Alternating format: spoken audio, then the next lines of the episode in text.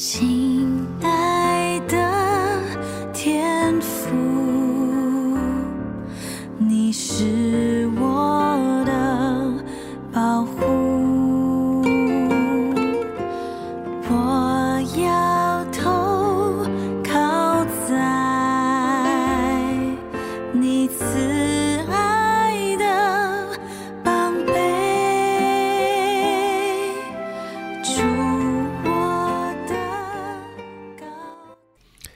各位亲爱的弟兄姐妹，还有各位在线上的好朋友，大家早安。呃，最近我们进入到圣经里面非常精彩的一卷书，叫做《箴言》。我们透过箴言，每一天啊、来思想上帝的话。今天呢，我们要进入到箴言的第四章。好，那首先我想先来读呃和合本的圣经箴言第四章，我从呃第一节呃读到第六节。哈，众子啊，要听父亲的教训，留心得之聪明，因我所给你们的是好教训，不可离弃我的法则。我在父亲面前为孝子，在母亲眼中为独一的娇儿。父亲教训我说：“你心要存记我的言语，遵守我的命令，便得存活。要得智慧，要得聪明，不可忘记，也不可偏离我口中的言语，不可离弃智慧，智慧就护卫你。要爱他，他就保守你。呃，在箴言第四章里面，他一开始呃用一个父亲的角色，好、来跟他的孩子谆谆教诲，呃，强调这个智慧的重要性。智慧在我们生命中，呃，会带来多么大的益处。嗯，我们怎么样走智慧的道路？他后面也提到了啊，从十四节开始到二十二节，他也提到了，呃，一个父亲劝勉他的孩子要避开那些偏差的恶行。那最后他的结论就是说，呃，你要很留意保守你的心啊，因为你一生的呃果效都是从心里呃发出来的。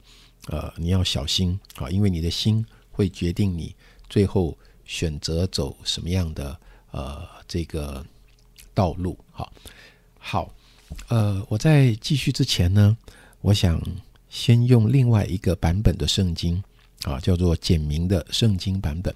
我同样来读第一节到第六节，呃，用比较有亲和力的一个翻译来读给大家听这一段的经文哈。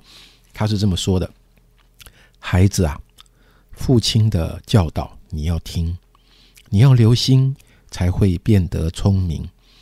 我给你的是美好的教导，所以你要记牢。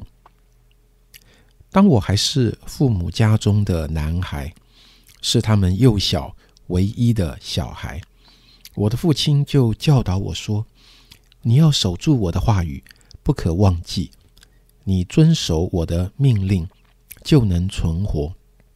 你要取得智慧，学得聪明。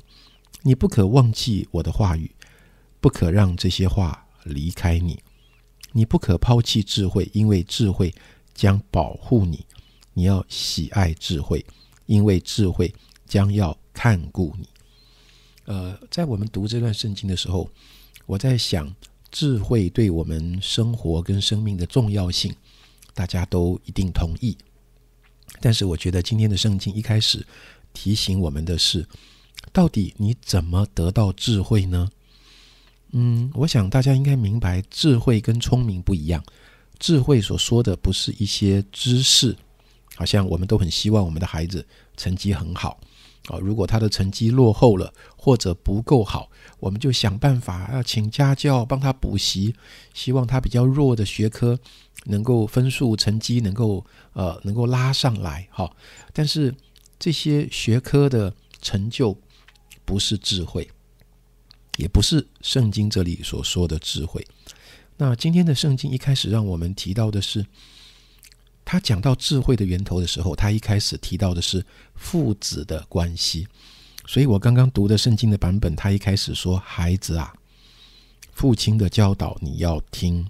所以他是用一个场景，用一个父亲，呃，抱着他年幼的孩子，在那里非常呃真诚的谆谆教诲，好像是一个已经成年的男子，他回想起他年幼的时候，他还小的时候，父亲是怎么教他的。这段圣经一开始的场景就是这样。他说那个时候他还是他家里唯一的孩子，独生子，他还很小，还很幼嫩的时候，父亲可能就把他抱在啊他的呃坐在他的膝盖，坐在他的大腿上，对他就谆谆教诲。他想起他从小的时候领受他父亲提醒他的一些事情，而这些事情可能在他人生的过程中。扮演了非常重要的一个关键的影响，所以当我们在讲到智慧的时候，弟兄姐妹，我想要呃透过今天来分享的是，在你的生命中有没有这样的父亲？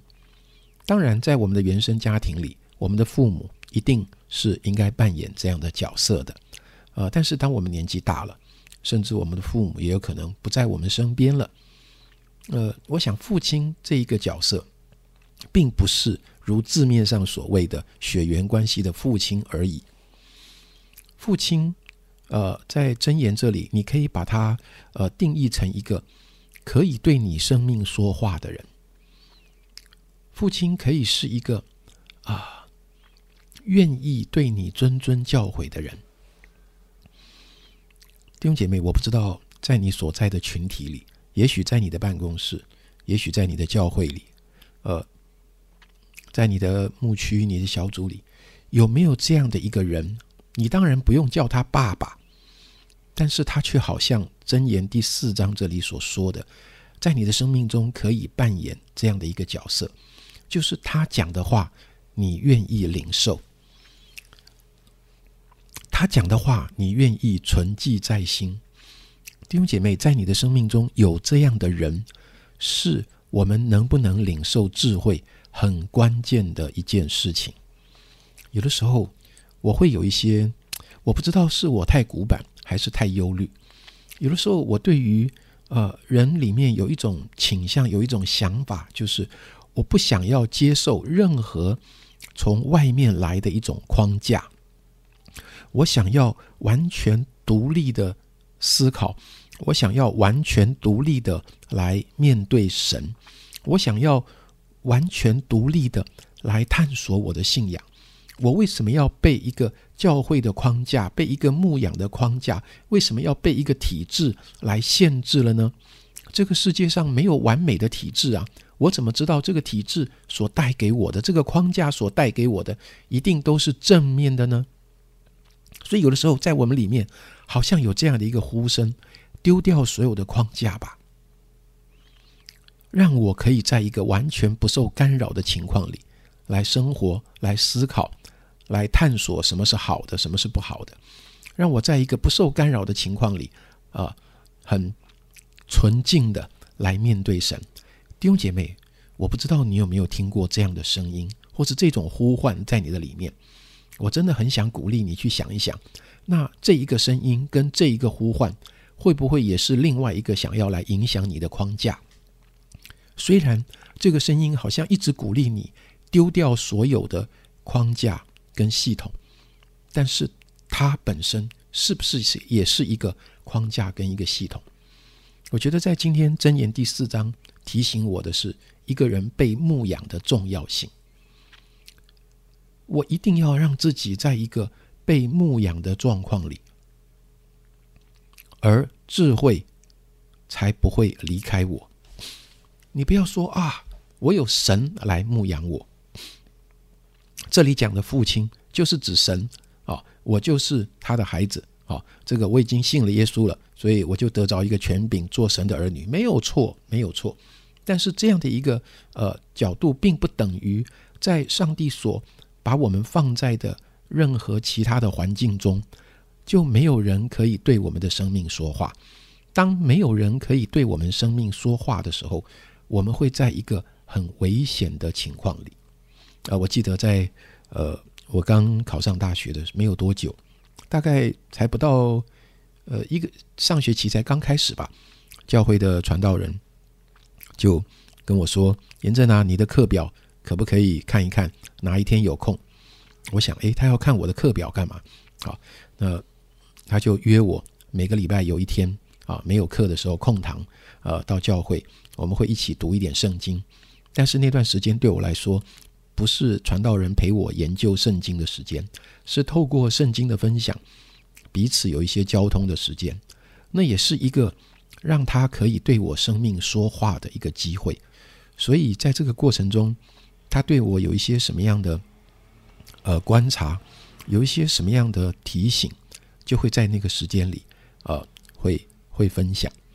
呃，我觉得非常的感谢神啊！我的学生时代是如此，即使后来我已经当完兵工作了，有的时候，当他从旁边观察到，诶，可能我有什么什么事情让他担忧的时候，他也会把我叫到办公室，很诚恳的跟我说一些，呃，可能他会担心的事情。弟兄姐妹，在你的生命中有没有人可以对你说话？我觉得一个人可能还不够。在你的办公室里有这样的人吗？在你的教会里有这样的人吗？在你的家里有这样的人吗？我觉得这一个圣经所定义的父亲，是我们得智慧的源头。愿神祝福你，有这样的一个父亲，让我们在一个可以被牧养的状况里。我们一起来祷告，亲爱的主，谢谢你，你是我们永远的父，你是我们在天上的父。主，透过今天的圣经，孩子恳求你帮助我的心是柔软的。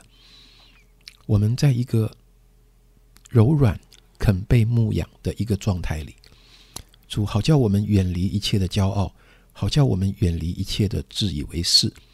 主啊，恳求你。帮助我们，在我们的生活中，我相信你已经为我们预备了一些像父亲的人物，是可以对我们的心说话，是可以让我们领受真的智慧的。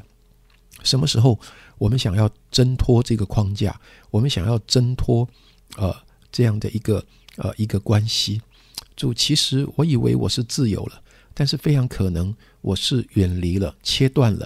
你给我的智慧的管道，甚至就使我跟你这位智慧的源头就切割了。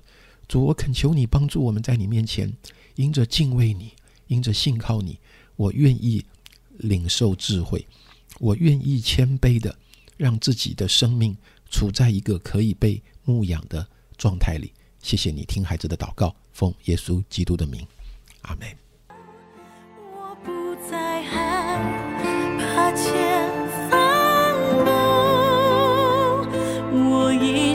good.